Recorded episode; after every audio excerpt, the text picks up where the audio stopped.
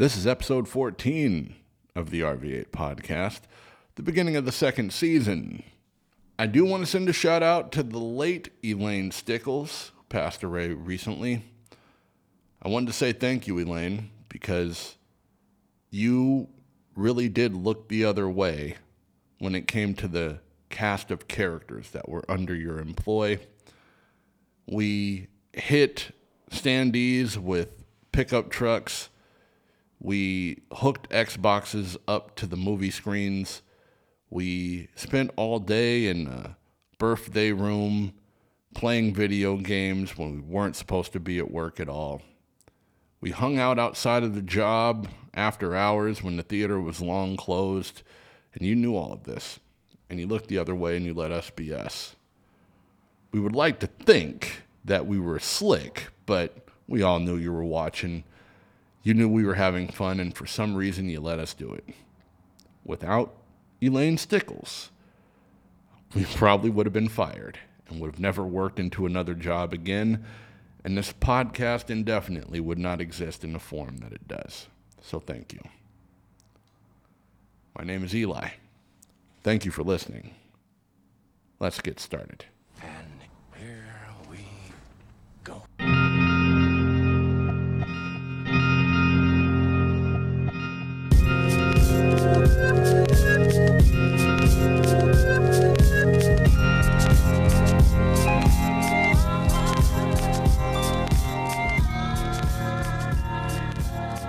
So, I guess it all starts at the beginning of last year.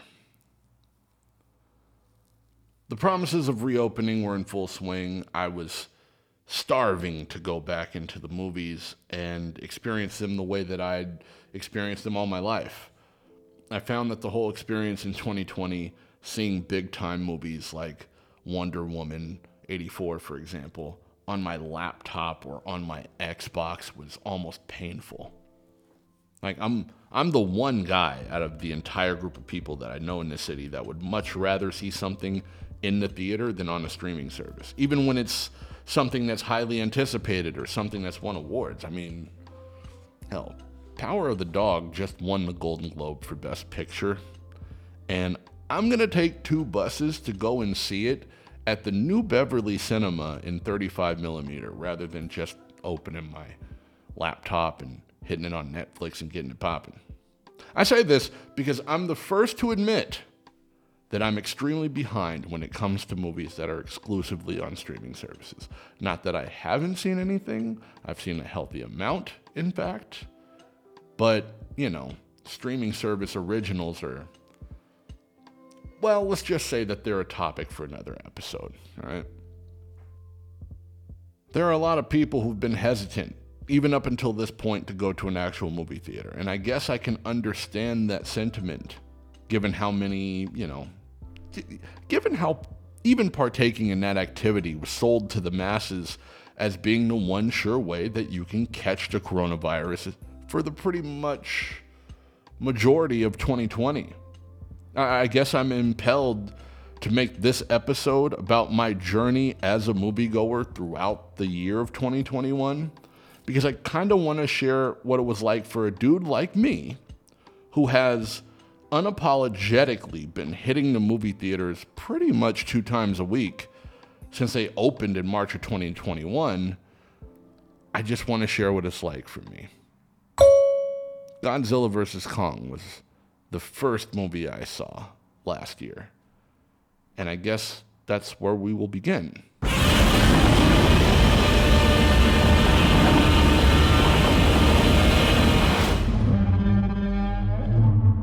I can't really think of a better type of movie to open cinemas back up with than Godzilla vs. Kong. Something loud, something explosive, something that had built in fan bases, and honest to goodness, it had rooting interest. The weird thing about Godzilla vs. Kong was that people started like taking sides and conversating as to like who would actually win this match, as if they were talking about like a boxing match or a UFC match or something. There was about as much of a buzz as buzz could be for a movie, at least at this time. And Theaters in Los Angeles, man, they they they uh theaters in Los Angeles really took precaution. They announced this seating assignment program of sorts. They had maximized social distancing and the seating was cut off about 65 to 70%, if not more than that. Seats were extremely hard to come by. And how could they not be? You know what I mean? Now, I can only speak of a couple of AMC theaters when I say that the handling of how to do the concessions were about as thorough as it gets. The drinks were served independently from the food. The food was very limited in what was served, and refills were not given at all. AMC had the uh, they had the signature at the front of the at the front of the show, welcoming audiences back to the movies. Says "Welcome back to the movies" from AMC or some shit like that. And I would say for the first couple of months of reopening, this thing, this signature, always like elicited a cheer from the audience watching the film, and it was really refreshing to be back. The big release of April was Mortal Kombat. Unlike Godzilla vs. Kong, this was a hard rated R film. Also, unlike Godzilla vs. Kong, this was the first time I could really feel the effect of the Warner Brothers day and date release. And I'm not going to get too much of that here. All I will say is this I saw Mortal Kombat on a Sunday evening, opening weekend, and in comparison to Godzilla vs. Kong the month before, the audiences seemed to go away substantially. And I gotta admit, that was kind of worrisome to me. There were two movies I want to quickly point out here. There was a movie called Nobody with Bob Odenkirk. Amazing film. There's a Jason Statham drama called Wrath of Man. Also amazing. These were two movies that were exclusive to theaters at this particular point in time, that were on the scale of what a normal release would be. I don't know if I I don't know if I can explain that as much. Everything else, okay, on a major scale, whether it be the two Warner Brothers films that I just spoke of, Mortal Kombat, Godzilla vs Kong, or uh, or a film called Raya and the Last Dragon, which was also released in the month of March, they were simultaneously released. Like they didn't have the same feel to me, the common moviegoer, as Nobody in Wrath of Man. I don't really know how to explain it, man. But these films made me realize how much I'd missed going to the movies. It felt exclusive.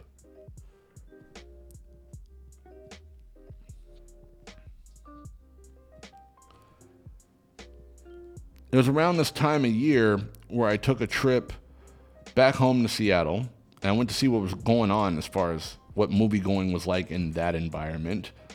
And of course, it was very different than LA, but the efforts to maintain social distancing and sanitation after every show was very noticeable and thorough. I saw three movies Spiral, Whack. Army of the Dead, Whack. and uh, one of the very worst movies I've ever seen, which was a foreign language film called New Order. Garbage. I don't know if it was put in the law in Washington state or something, but every time I'd went to go and see a movie, they'd spent so much time cleaning it that by the time they let me in, I was already in the trailers. And I appreciated that. The first truly massive films of 2021 both came on May 28th of that year. One was a Disney film called Cruella, which did not get a day and date release on Disney Plus. And the other one was one of the more anticipated films of the last two years one of the best movies of 2021 called A Quiet Place Part 2. Can I ask you a question? When you saw the flame, night after night, did you know it was him? Yes. And did you ever think to come for us? No. By this point, it had been reported that at least half of the adults in the United States had received at least one COVID 19 vaccine dose. So, when A Quiet Place Part 2 came out, the availability of seating was considerably larger than earlier in the year. But it was still very difficult to find a ticket. fun fact about myself I get movies for free. I have an associate's pass with AMC, and I've had one since 2008. And at this point, I was able to get into the occasional film or a film that had long, you know, opened with my pass, especially at my beloved theater, Century City 15. Shout out to Century City, by the way. Great theater. But it wasn't happening at all the weekend of A Quiet Place. And I wasn't mad about that. I was like oddly happy that it was busy like that. The first week of June was where I could kind of separate myself from the mind frame of simply being happy to be back watching movies again to paying attention to the business in the best way that I could. I'd mentioned how I felt the impact of the day and date release strategy from Warner Brothers earlier in the year with Mortal Kombat and how the audiences weren't there like they were when the movies opened. And in the month of June, Warner Brothers hit you with a one two punch of The Conjuring 3 and In the Heights. And it is here where I became somewhat painfully aware that certain genres are simply going to have a harder time making money in this post pandemic time. If this were a pre pandemic time, The Conjuring 3 opens and it would undoubtedly be a big hit. I feel that it would have a colossal opening in comparison to any horror movie that was released last year, except for maybe A Quiet Place Part 2. Maybe. That's a big maybe, by the way and it would ride the beat to $100 million like the previous two Conjuring films have done. Those two Conjuring movies arrived, earned money quickly, and then disappeared, and I thought The Conjuring 3 was going to do the same. And it didn't. Now, so, more than any time I can remember, I think we kind of do need seasonal boosts for certain genres in order for them to make money. Like, I don't know if a romantic comedy can be released if it's not on Valentine's Day, for example. I mean, Halloween Kills came out two weeks before Halloween 2021, and it cashed out heavily. And there's a reason why. It had nothing to do with the quality of the movie because it is a far inferior movie to Conjuring 3. But you know, the holiday boosts the spirits, I guess. In the Heights was released right after The Conjuring. And In the Heights is a curious case. I don't know, you know, I don't really have all my ducks in a row about the issues of colorism that were brought on when the release of this movie happened, but I can tell you for sure that even if that controversy didn't exist, there is no fucking way this film would have ever gained money I went there opening week, first day, crowds were dead. It was me and maybe 10, 15 other people. And it, it was to a point where it was actually somewhat sad considering the cons- just the massive hype that it had. I mean, from what I understand, it was a it was a big hit on HBO Max. And that's understandable. Musicals are so much more friendly for home viewing, and I realized this post pandemic especially, if you see an awesome musical number, for which this film has many, including that 96,000 song, which everybody raves about, it's worth the hype, by the way, one can simply rewind and play a song as much as you want before moving on to the story. Musicals are a genre that you can really watch in chapters throughout a long period of time, and it doesn't really affect it like that. Anyway, this movie was also two and a half hours. And uh, when it comes to movies of that length that don't have star power, I'm just naturally sketchy about its overall box office potential post pandemic. I'm gonna be honest with you. I don't want to get all reckless, start throwing around words like sabotage or anything like that, but putting a two and a half hour musical with no superstars in the summertime with the day and date release? Doesn't exactly add up to something being successful, regardless of the pandemic or not. In the Heights is a vastly superior musical to Steven Spielberg's West Side Story that came out in the fall of 2021. But unlike In the Heights, there's an award season buzz that could have undoubtedly helped In the Heights make up for the money that it lost. There's simply no chance of success. And seasonally, if you would have released that during award season, I think it might have helped a bit. The week after In the Heights, the city of Los Angeles made the decision to become more lenient with the mask mandates and the socially distant seating. The significance of that when it comes to going to see movies didn't really come apparent until a couple of weeks after that decision was made because on June 25th, 2021, the first true tentpole blockbuster in a year and a half was released. And that movie was called F9. We've now been on insane missions around the world, doing what most would say is damn near impossible. And I ain't got one single scar to show for it. We are not normal. Okay, um, just to clarify, are you two maybe suggesting that we're what? Invincible? Maybe. So, the ninth entry of the Fast and Furious franchise, opening in the city of Los Angeles, of all places, was a very nostalgic feel. Quite literally, every person in this city that I know personally that talks to me about movies were telling me that they were going to buy tickets to this early because they knew it would be ridiculously busy in that first week and they didn't want to wait. Advertisements for this movie were absolutely everywhere. All along Sunset Strip, bus, bus stops, television commercials, YouTube ads, uh, uh, commercials during the NBA playoffs. There were some areas in Los Angeles, well, downtown Los Angeles, where murals get painted to advertise things, and usually they vary in what's being advertised here. Not, though, in the month of June of 2021. Advertising was so goddamn aggressive for F9.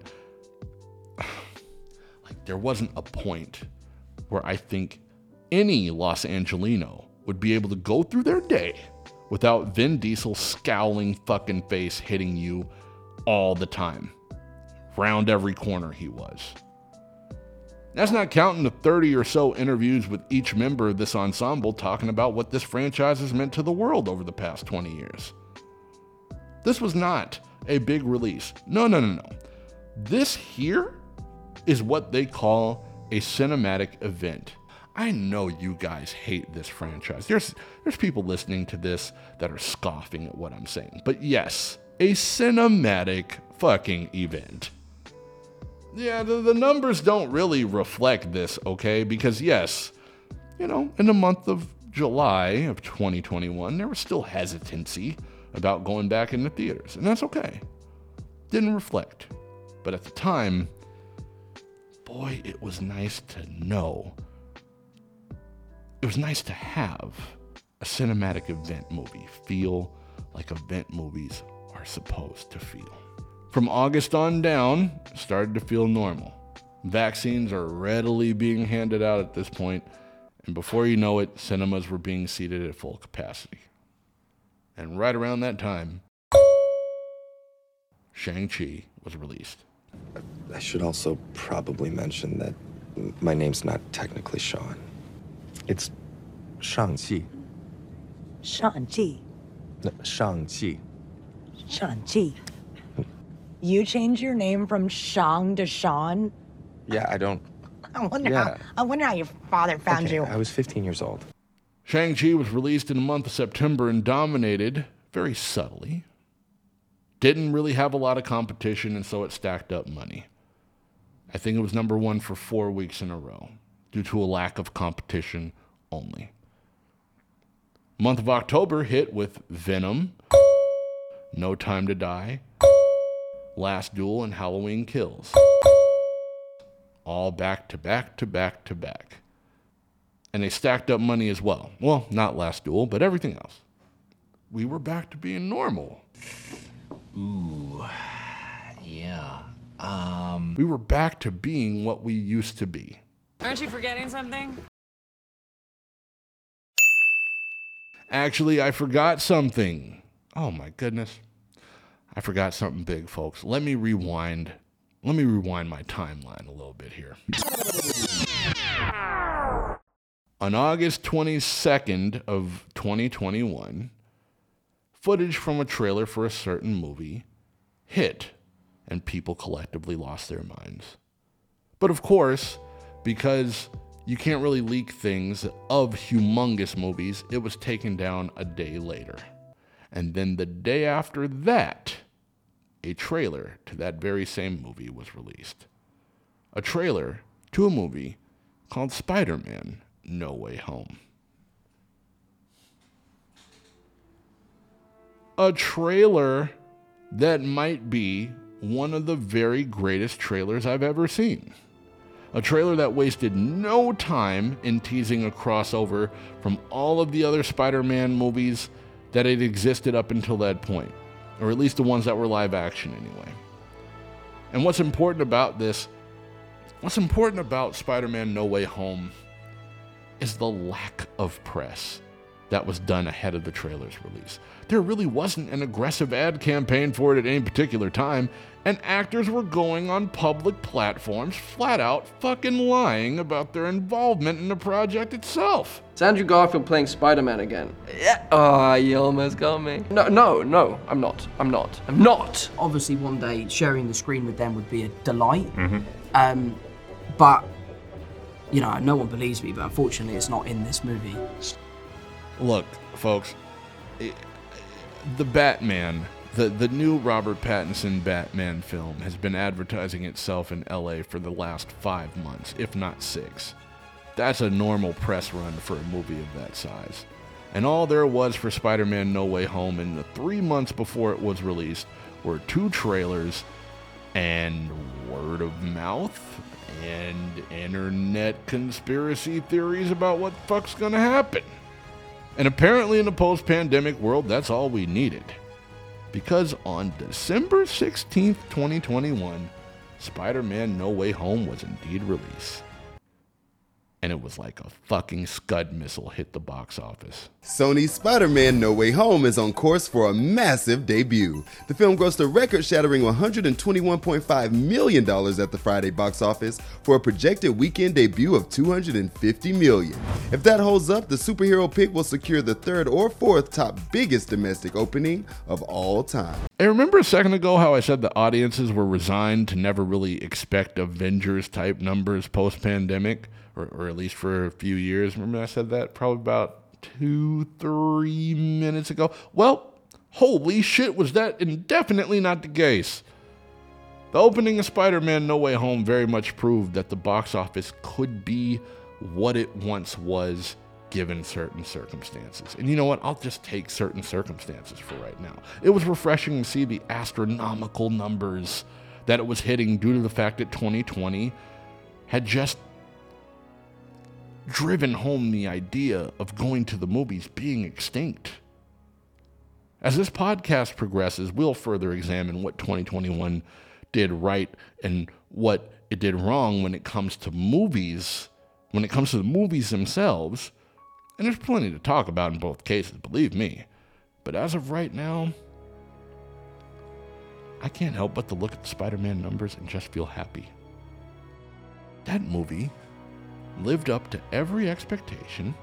That movie is a top five MCU movie of all time.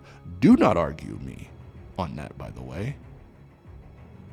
Most importantly, though, that movie topped off a 10 month cinematic year that brought movie going back.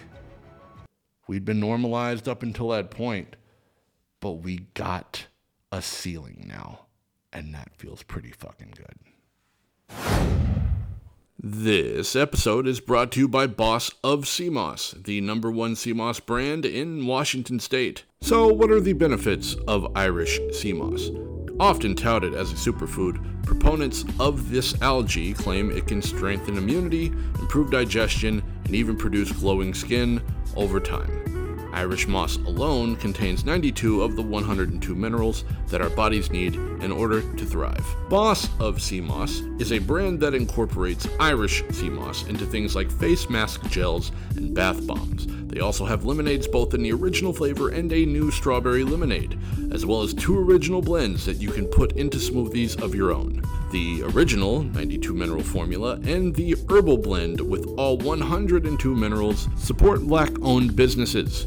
Check out Boss of Sea Moss at their website, bossofseamoss.com. Again, that's Boss of Sea Moss, S E A M O S S dot com. All one word, by the way. Throughout my journey as a moviegoer in 2021, the one thing that's been overwhelmingly sad to see are the hollow shells of what used to be operational movie theaters. Whether it be in Los Angeles or Seattle, I couldn't help but to traverse the landscape of both areas and see signs outside of what used to be operational movie theaters, thanking the patrons for coming at one particular point in time. Most often, these particular movie theaters would be small time operations. They might have one or two screens. It would always be deflating to see the closed sign or the for sale sign or the now leasing sign. It would be consistently deflating. But in one case, that is not true. There is one case in which the closure of a movie theater brought me great fucking joy. And it continues to bring me joy to this day. Sometimes, when I'm having a bad day, I think of this movie theater being silent and empty and dead, and it brings warmth to my cold, cold heart. And that theater is called the ArcLight on Sunset. To anybody who's known me, even for a short amount of time in this city, they know that there are four things I hate just about as much as anything on this planet Fireball Whiskey. Yep. Kanye West. Yep. The San Antonio Spurs. Yep. And the ArcLight Theater on Sunset Boulevard. I need you to allow me to get super petty momentarily as I give the proper eulogy to the ArcLight Cinemas. I want to thank you all for coming to celebrate the life of ArcLight on Sunset. I appreciate you all joining me so that you may share your grief at the passing of what was once a mecca for tourists, film snobs, Stella Adler alumni, and USC film students alike. I do understand that a couple of you Los Angelinos are out there hurting today, but I'm not here to give you solace. I'm simply here to give you a reality check on once what was. The ArcLight on Sunset never loved you. It exploited you. It sold you the idea of being more important to you than it actually was, and you took the bait. That's okay, that's fine. But you know how I know you took the bait? Because all one has to do is look at the very basics in which every single solitary movie theater in the country, if not the fucking world, provides that the ArcLight oversold and overblown for a variety of reasons that I will explain very shortly. But you know what? Before we start getting into all that, let me be fair here, man, and let me talk about the things that actually did well. What the hell could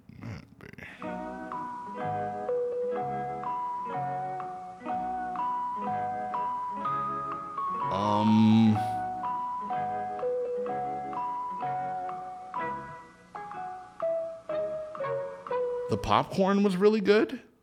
Yeah, it was good. That was actually pretty great. Like, seriously. Look, as a person who used to work in a movie theater for seven years, let me tell you a trade secret that you might not be aware of. Okay? If you are at a chain theater like AMC or Regal or Cinemark and you're eating any of their popcorn, just understand that that isn't actual butter on that popcorn.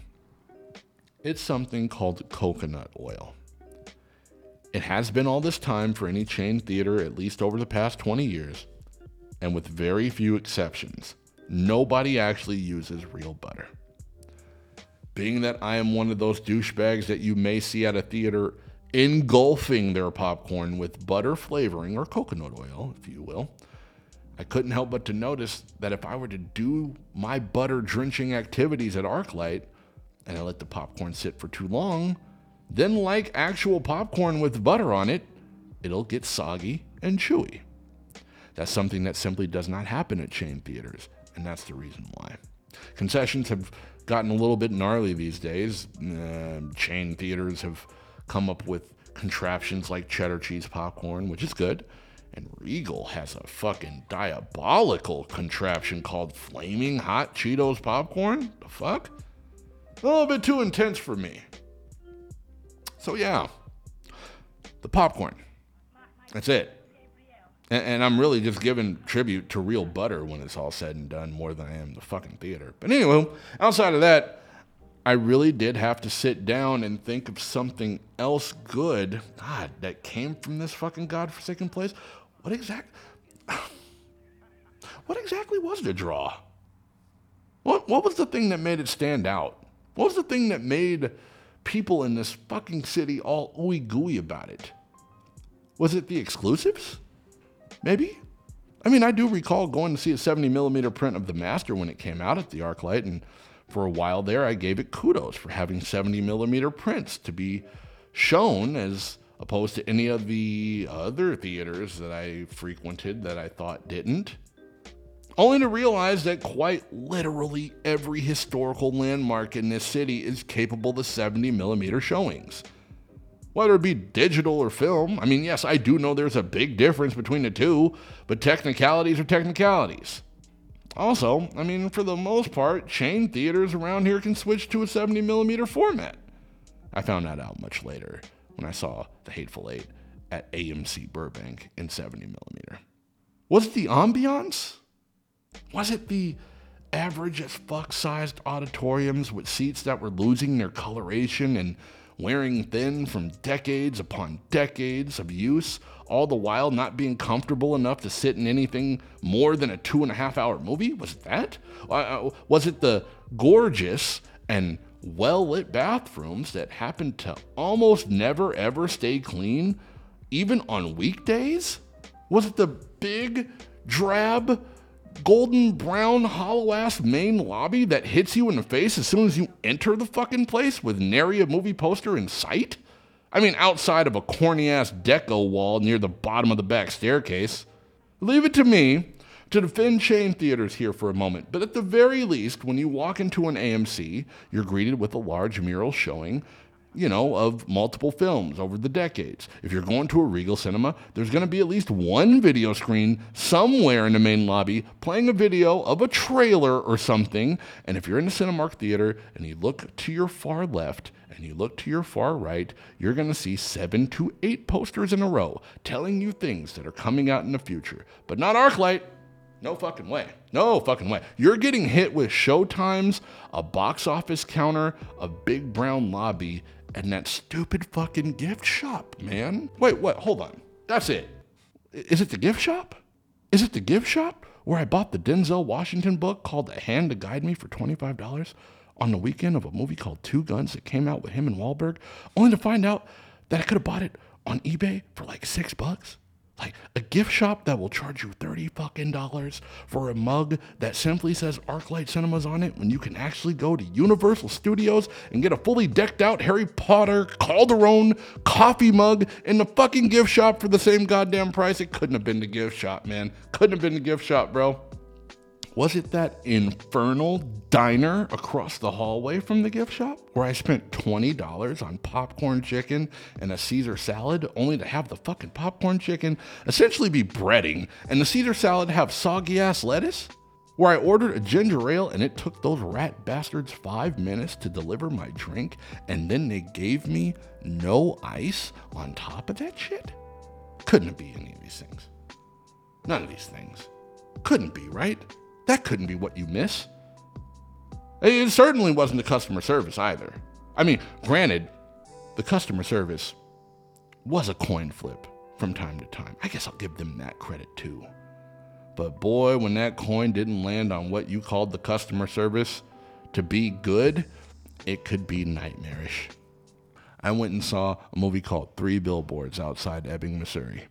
I was heading there from downtown LA on a bus. I was like 10 minutes late. And being that their D-bag policy meant that you couldn't be late for a show, I was turned away. Not during the show, mind you. Not during the show, but during the trailers. You see, at the ArcLight, The trailers, for some reason, are so goddamn sacred that you can't possibly walk into the trailer set without offending your delicate sensibilities. Anywho, I got me a readmit pass instead of a full refund because, of course, I did. You know what I mean? They were gonna give me my cash back. Fuck you, Eli. I decided I was gonna come back a couple weeks later, see something else with this new this new readmit pass that was burning a hole in my pocket, and I went and I approached them, and I got turned away again. Why? Because the readmit pass was for three billboards outside of Ebbing, Missouri, and quite literally no other movie. And guess what? They didn't have the goddamn movie anymore. My readmit pass was null and void, and I got robbed of $18 because of a readmit pass to a show that didn't exist anymore. I've yet to see a tweet from any of you film snob jabronis talking about the customer service from the ArcLight that you miss so much. So I'm going to take it that if that we're in agreement here that it's not the customer service that you miss. No. It's not the gift shop. No. It's not the diner. No. It's not the lobby. No. It's not the bathroom. No. It's not the seating or the auditorium. Nope. Nope. Nope. Oh, wait. I know what it is. It's that Cinerama Dome, isn't it? I'll give it to you, man. That Cinerama Dome wasn't too shabby. Though, in my hometown of Seattle, Washington, on the corner of 4th Avenue and Lenora Street, there was once a place that had a very similar vibe to this Cinerama Dome you love, with a screen just as big that was also called the Cinerama. It may have been a ripoff for your place, but who cares? May the Cinerama rest in peace, by the way. Somebody needs to buy that theater. It's been renewed. Give me a fucking break.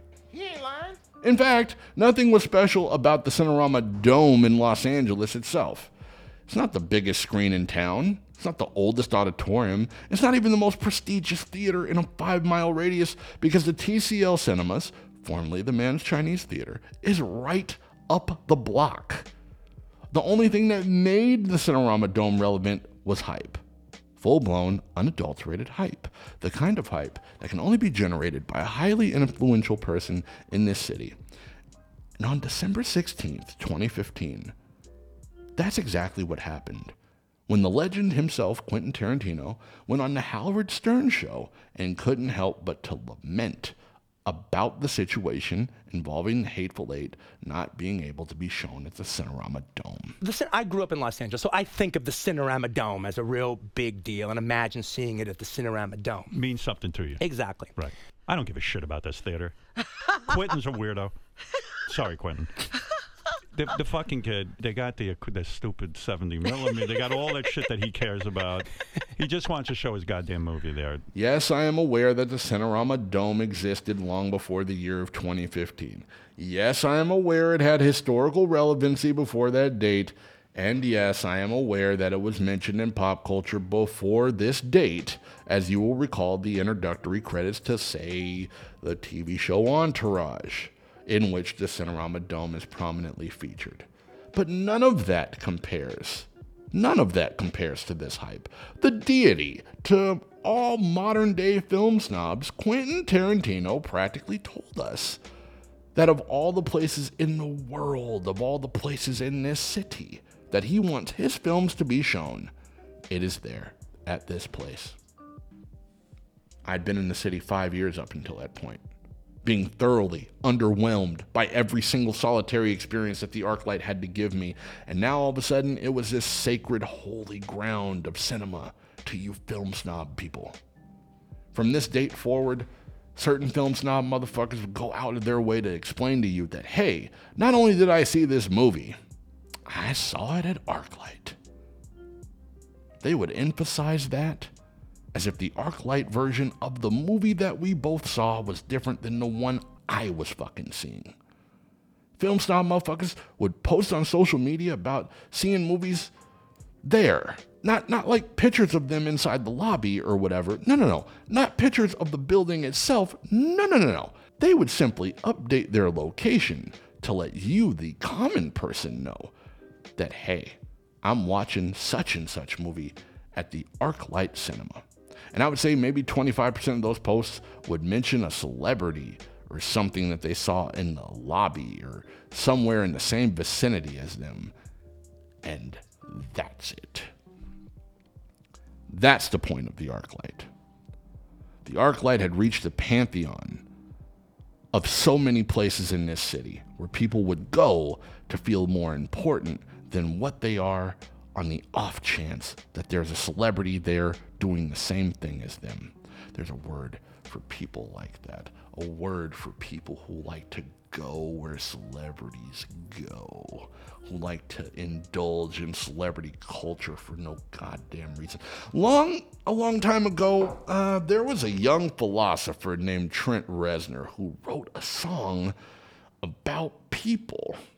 He, he referred to them in some way. I'm not necessarily sure. I can't remember what that word was from, but it was from a song or something.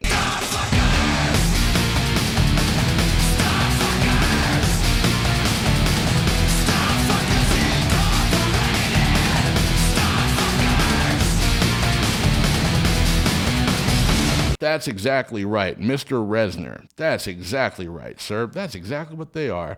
And I can't help but to be petty enough to see them wandering aimlessly, not knowing where to go because they're aggressively terrible, wildly overhyped, and flat out consistently disrespectful. Cathedral of douchebaggery has long been vanquished of the earth from this fucking point, and in that, I've been given proof that karma can exist in favor of good in this world. I'm not unrealistic to think that there isn't some douchebag billionaire in this city that wants to be a local hero. Some douchebag billionaire that will rescue this horrendous place from the ashes. Someone that will come along and film snobs can appreciate and he'll save your sanctuary from its comatose state. I know that. I know that this world isn't awesome enough for me to sit back in a beach chair and watch a wrecking ball pound that insidious edifice of yours into the ground where it belongs. It'll be back. And you can hold your heads high once again, but until then, I'm out here celebrating it at your misery. The, the arc light off sunset may not be a theater as of right now, but to one little boy from Seattle, Washington, that entire building serves for one purpose every time I come across Sunset Boulevard.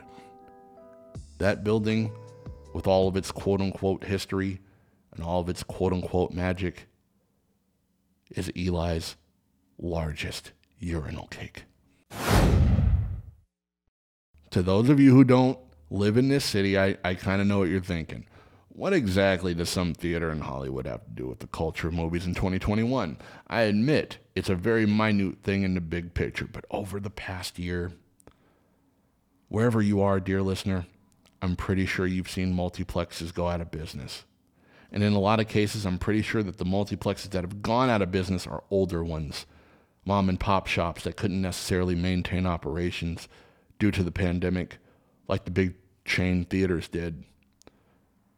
A small theater that was quite possibly a place that you grew up with to go and see movies, or quite possibly some place that was conveniently located in your small town if you're listening and you're from a small town. The namesake of this very podcast was one of those small underdog theaters that had to consistently contend with bigger, shinier, evil multiplexes from around the way. And like many underdog theaters have tended to do, we succumbed to them.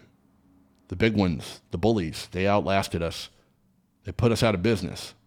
But you know what? Sometimes you just got to revel in the big bully type theaters getting their just due. The theater for which this podcast was named is still standing. It's not operational by any means, but it's still very much intact physically.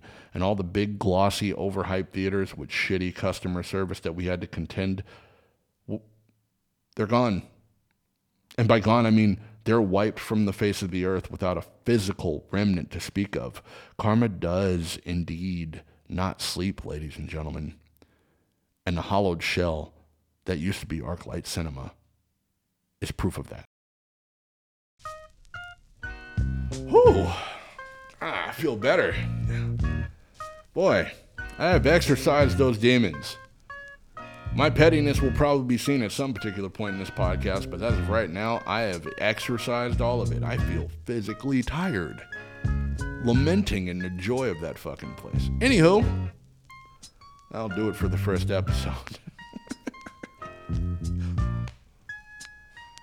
to those of you who've been rooting me on for this, for those of you who've tried to come up to me and talk movies with your limited knowledge that I've entertained, I thank you. I thank you for loving movies the way that I do. And I don't mean to get corny here, but I'm glad we're back because it didn't seem that way. Thank you for listening. I'll see you again very soon.